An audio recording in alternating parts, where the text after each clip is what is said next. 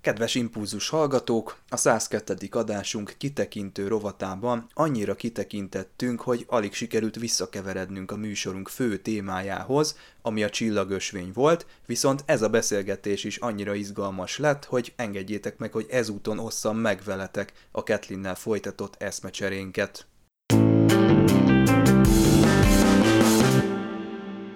Na csináljunk egy kis kitekintést így a Star Trek-től eltávolodva, skifi szinkronról mindig beszámolunk, hogyha megjelenik a Netflixen. Most a Lost in Space-nek a második évada jött. Dave, elkezdted ezt nézni, ha jól láttam, vagy be, csak belenéztél az első részbe? Karácsony óta folyamatosan nézem, vagy pont 21-én kaptam egy e-mailt a Netflix-től, hogy, hogy, hogy megjelent a második évad. Daráljad. És így van, írták. hát ugye jönnek, naponta jönnek egyébként a Netflix-től levelek, mindig nézi, hogy mit, mit, mit néztem utoljára, és az alapján próbál ajánlani. És, és én ezt lehet, hogy el is felejtettem volna, meg legyintettem volna, hogy persze ott lesz, az még nem tűnik el. Viszont így, így rákaptam most, és pont akkor én elkezdtem nézni, és pont egy ilyen karácsonyi résszel indult ez, ez a másik évad.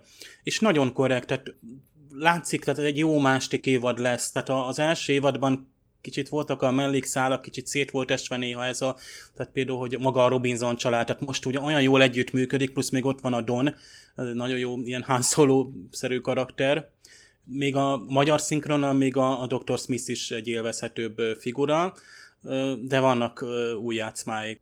Nagyon jó, hogy epizód szerűen, tehát egy-egy most inkább technikai problémákra koncentrál az, az, a cselekmény, és ezt, ezt, ezt én nagyon szeretem ebben a sorozatban, hogy, hogy nem akar annyi mindent mondani, tehát teljesen egy témánál marad, egy konkrét megoldandó problémánál, nagyon jó építi tovább a, a karaktereket, tényleg el lehet mondani. Szerintem több idő is eltelt, mint amit itt mondanak, érzem itt a, a karaktereken, ahogy ránézek így arcokról. Felnőttek a gyerekek? Kicsit, kicsit lehet látni, pont a a szinkron hangok is. Egyébként nagyon jó magyar szinkron, tehát itt meg Fekete Ernőtől kezdve Rajkai Zoltánig, Német Krisz, tehát olyan főszerepben olyan hangok vannak, akik, akik tényleg ö, ö, nagyon tapasztalt népszerű hangok, tényleg a Netflix nem veszi félváról az, hogy magyar, magyar szinkron, állandó stúdió készíti, és, és tök jó a, a, a, a magyar változat, nagyon jól hangzik, tehát itt az nem félhet kétség, hogy aki ezt, ezt nézte, én mondjuk kétszer megnéztem az első évadot, de most itt a másiknál kezdtem magyar szinkronnal, én ajánlom, tehát első évadtól kezdve ezt tényleg le lehet ülni, hátradőlni, úgy nézni, és, és nagyon kellemes Családi. És uh, min, családi kaland, science fiction kalandfilm, és gyönyörű képminőséggel. Tehát a, az a, a production design az olyan magas színvonalon van, és Csaba, te még mondtad is, hogy a 4K meg HDR az is játszik itt. Én mondjuk csak 1080p-ben néztem előfizetés alapján, de egyszerűen gyönyörű. Tehát az, a szkafanderek kidolgozottsága, a hajónak a belseje, a tájak is gyönyörűek, egyébként itt, itt megint elrugaszkodunk, és, és tényleg nagyon váratlan, és, és fantasztikus helyszíneken vagyunk, vagy leszünk megint, és váratlan megoldásokat látunk, tehát ez, ez nagyon tetszik. Tehát kicsit a Marsi jutott eszembe, így elég sok ilyen bütykölés van, amit én nagyon szeretek, tehát így építgetünk, és meg kell oldani, és, és nagyon ajánlom. Hát igen, nekem is el kellett kezdenem nézni az első évadot, mert már nem emlékszem, hogy mi volt benne.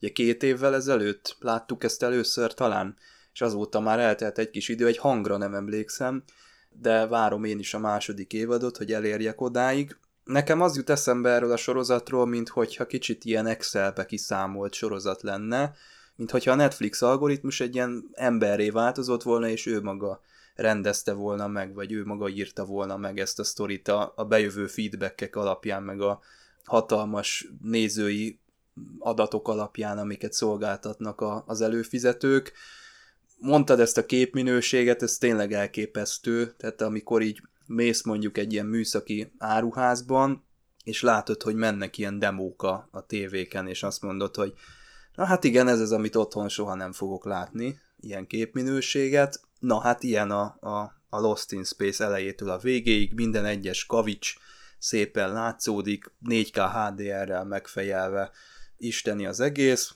Ugye maguk a karakterek is olyanok, van ez a Han Solo, Don West típusú rossz fiú, aki mégiscsak jó fiú, van ez a háttérben kavaró nő, aki, aki mindig manipulál valamit, a családban mindenkinek megvan a helye, bizonytalan fiú, apa, aki, aki eltávolodott a családtól, de most vissza szeretne térni az életükbe.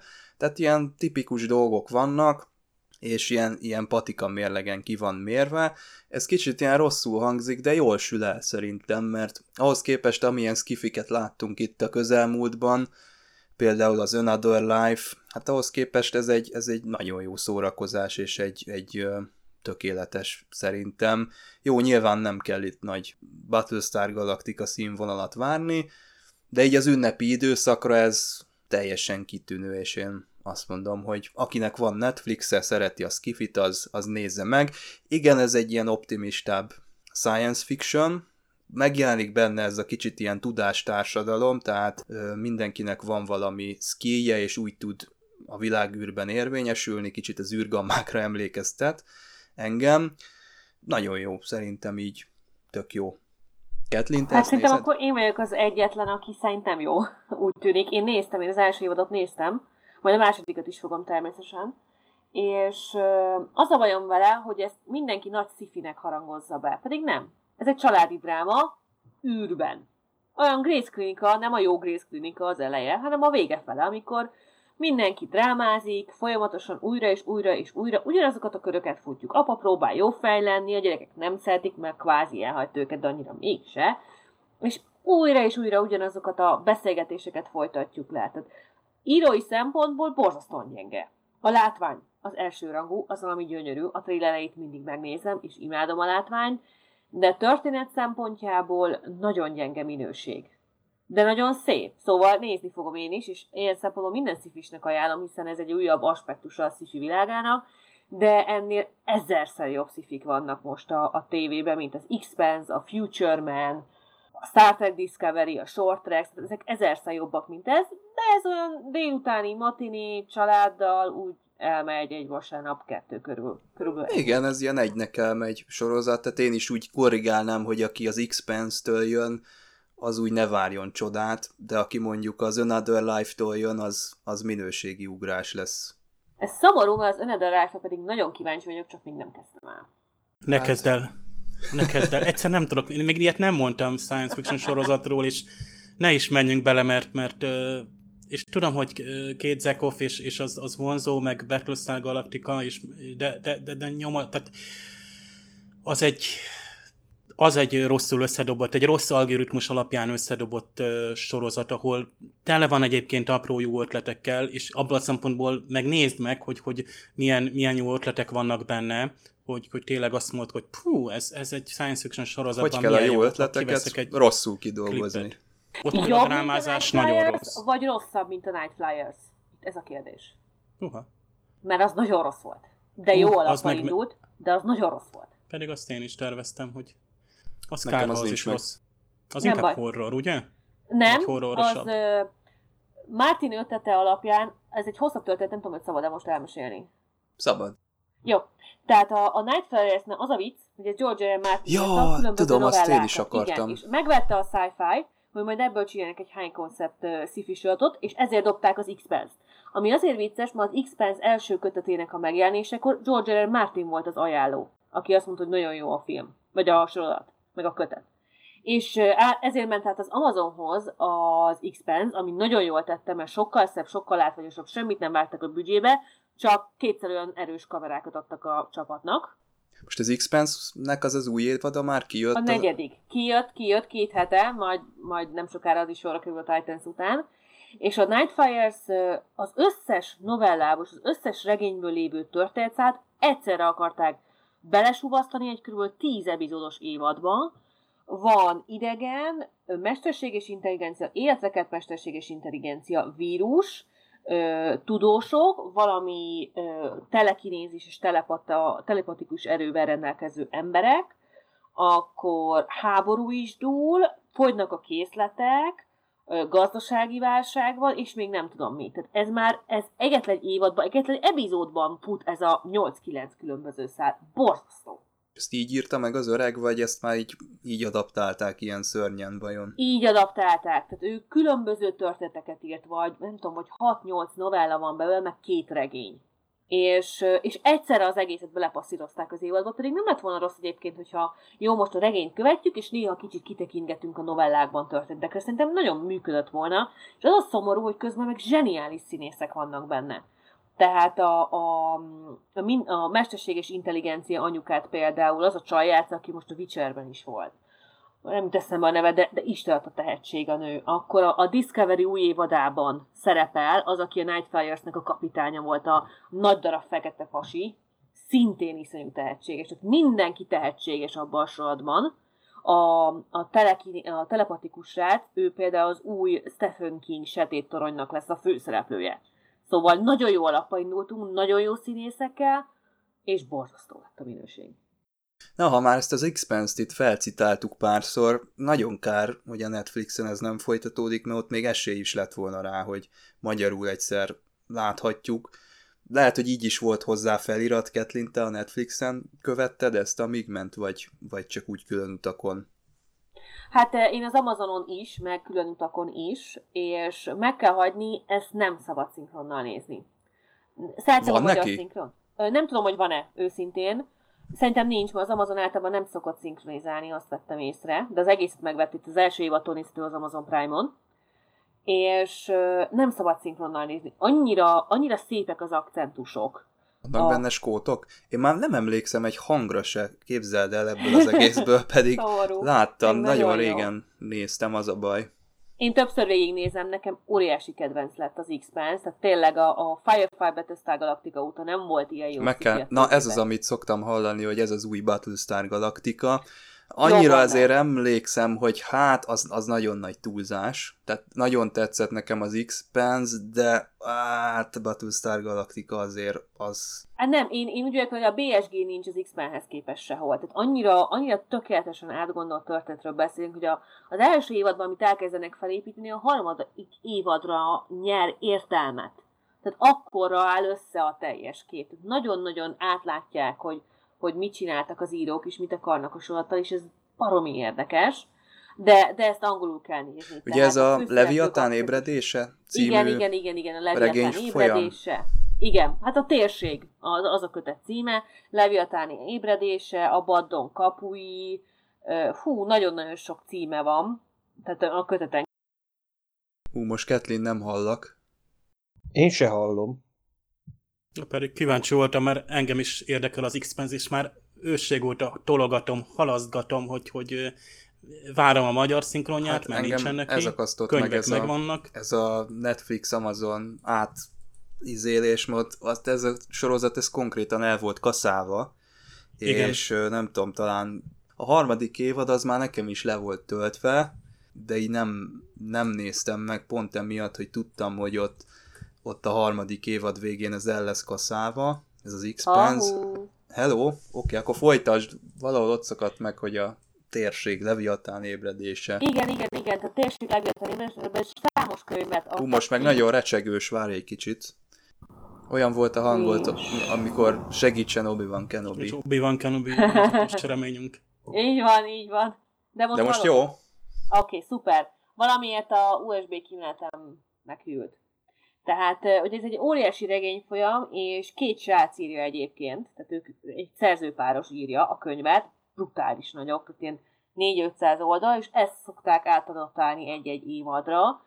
Minden évad utolsó epizódja a kötet címe, az alapján, ami alapján készült, és nagyon jó, nagyon érdekes. Több szálon futunk, és hát én még semmit nem tudtam belőle megjósolni.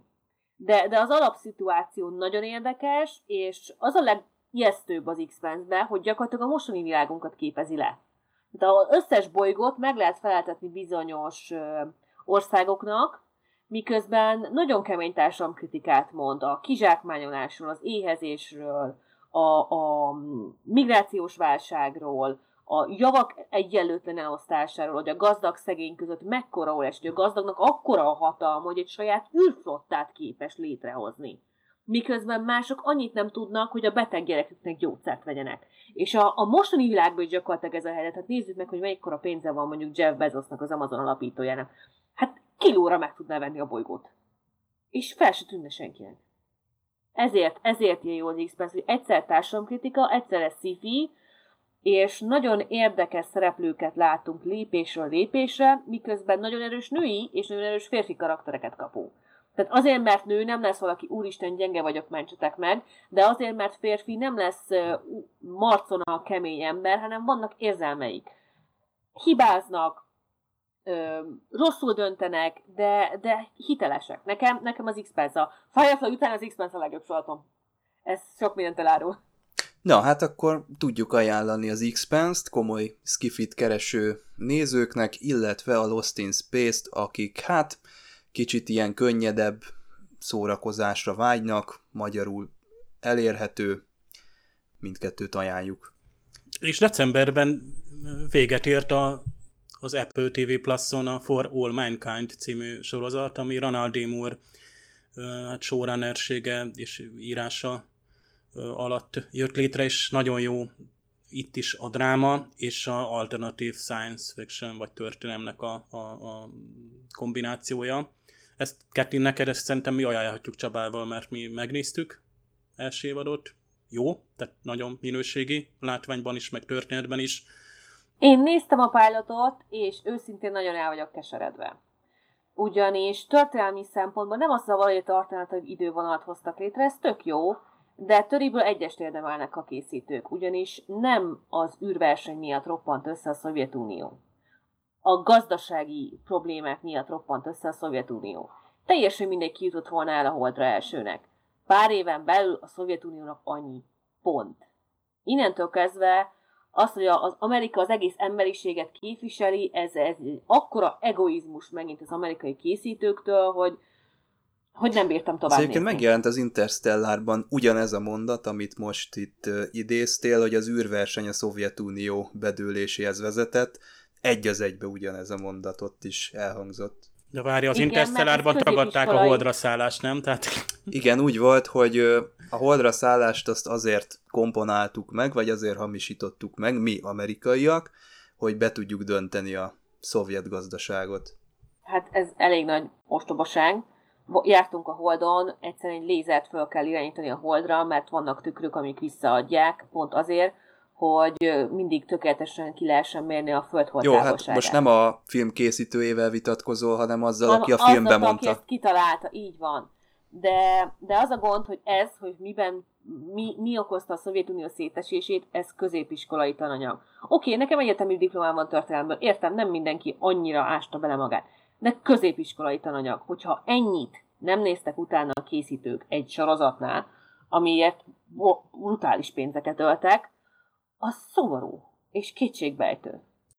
Szerintem meg nagyon, tehát annyira lejön, ugye ott vannak ezek a valós szereplők, a Jane Krantz, tudjátok, a kis mellényében, a Dick Slayton, aki ugye nem repülhetett, és helyette a NASA-nak egy fejese lett, és ő dönti el, hogy melyik csapatban ki van, és sorba jönnek itt az Apollo csapatok, és olyan dolgokat szednek elő, a női űrhajósok, azok is ott voltak a pilotanőkből kiképzett. Ezek a programok, ezek pont így alakultak volna, hogy, hogy az a, az a közvetlen harc, hogy tényleg bármikor lehetséges lett volna, hogy a szovjetek szállnak le először, no, de mi van, ha leszállnak először, és utána mik a következő lépések, hogyan irányítunk át, például hogy alakul a stratégia, akkor Werner von Braun is itt van a, a sorozatban, és uh, itt még azért a Szovjetunió, hát összeesése az még kicsit távolabb van, bár ha belegondolunk, az a régenféle Space War, vagy ez a csillagháborús terv, az voltak éppen egy nagy luftballon volt, ha egy bizonyos szempontból értelmezzük, és az viszont a 80-as évek elején aztán vezetett a Szovjetunióban olyan kicsit mértéktelenebb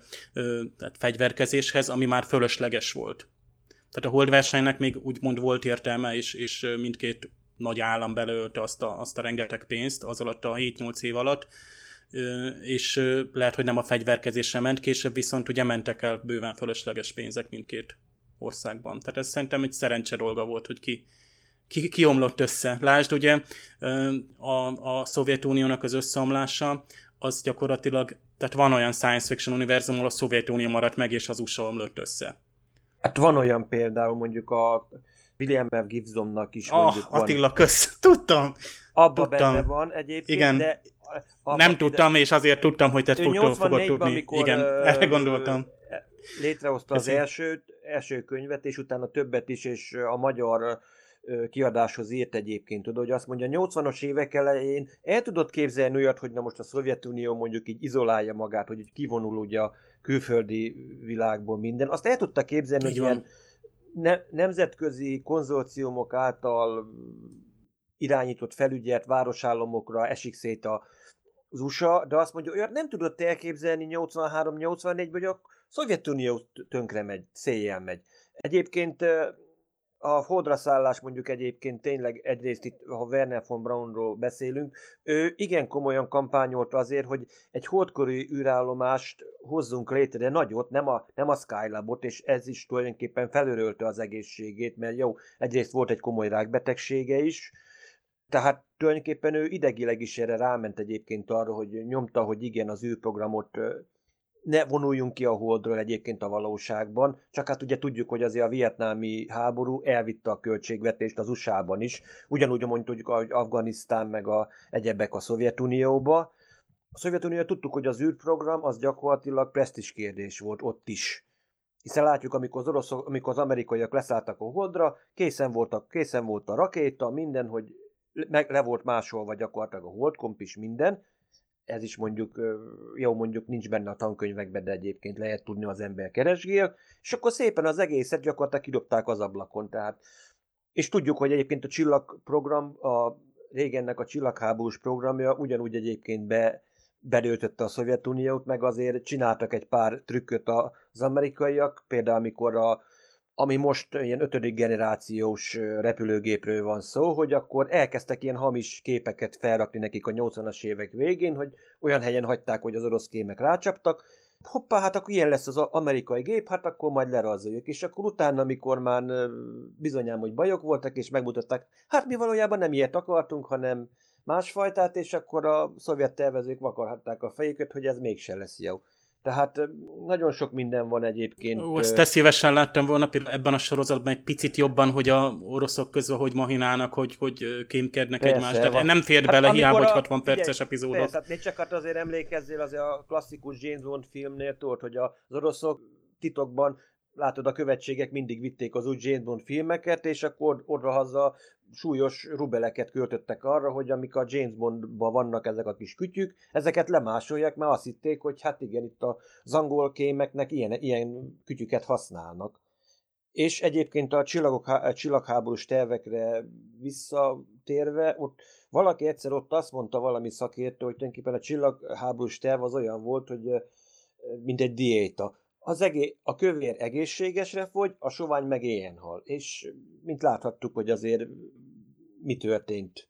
Gyakorlatilag abba is beleroppant a Szovjetunió. Egyébként, amiről nem nagyon beszélnek, de van bizonyíték, mivel hogy a csillagháborús programra ment a propaganda szovjet pénzből, például akár az angol munkáspárti újságokban, vagy Franciaországban, Németországban, ők is bizonyám, hogy felvittek ilyen lézerek, lézerágyukat kísérlettel, kísérletileg a zűrbe, és próbálkoztak vele, csak nem úgy sikerültek. Vannak képek, egyébként az energiára fel van téve a, az a szovjet ö, űrlézer, kilövés minden, és csak éppen a, nem működött. Meg utána rájöttek, hogy mégse jó. Tehát mm, ez nagyon összetett téma egyébként, hogy miért romlott össze a szívütőn. Hát gyakorlatilag azt mondhatjuk, hogy a, általában mindig tudjuk, hogy 1920 óta, mióta meg létrejött a Szovjetunió, folyamatosan egyik gazdasági válságból ment bele a másikba. Na hát Mert... akkor ajánljuk a Lost in Space és a The X-Men mellett a For All Mankind sorozatot is, és még emellett megjelent, képzeljétek el, a rajzfilm sorozat 14. epizódjának a szinkronos verziója is, köszönhetően Kő Gergőjéknek, úgyhogy még így a ünnepek közötti időszakra ezt is be lehet tárazni. Főleg azért, mert ebben az epizódban te és Ádám is hallható vagy, azt nem áruljuk el, de nagyon jó karakterek vagytok, és én, én nagyon jól szórakoztam a, a, az epizódon, nagyon jó, és pont egy, egy olyasféle, hát szeretnék megfogalmazni, hogy, hogy nem Csabát és Ádámot hallom ebben a szinkronban. Tehát, tehát pont ez jelző, hogy ez, ez ki van simítva, és ti is, meg a, a Gergő, a szinkronrendező is ezt úgy hoztátok össze, hogy, hogy nem azt hallom, hogy odaállítottak titeket, és akkor mondjatok fel szövegeket, hanem egyszerűen úgy belesimul, meg úgy egységes az egész. Tehát nem tűnik fel, hogy ja, ez az Ádám, meg ez a Csaba, hanem hogy a karakteren rajta vagytok egyébként, hát aki szereti a macskákat, az, az, az ezeket a karaktereket... És minket is szeret.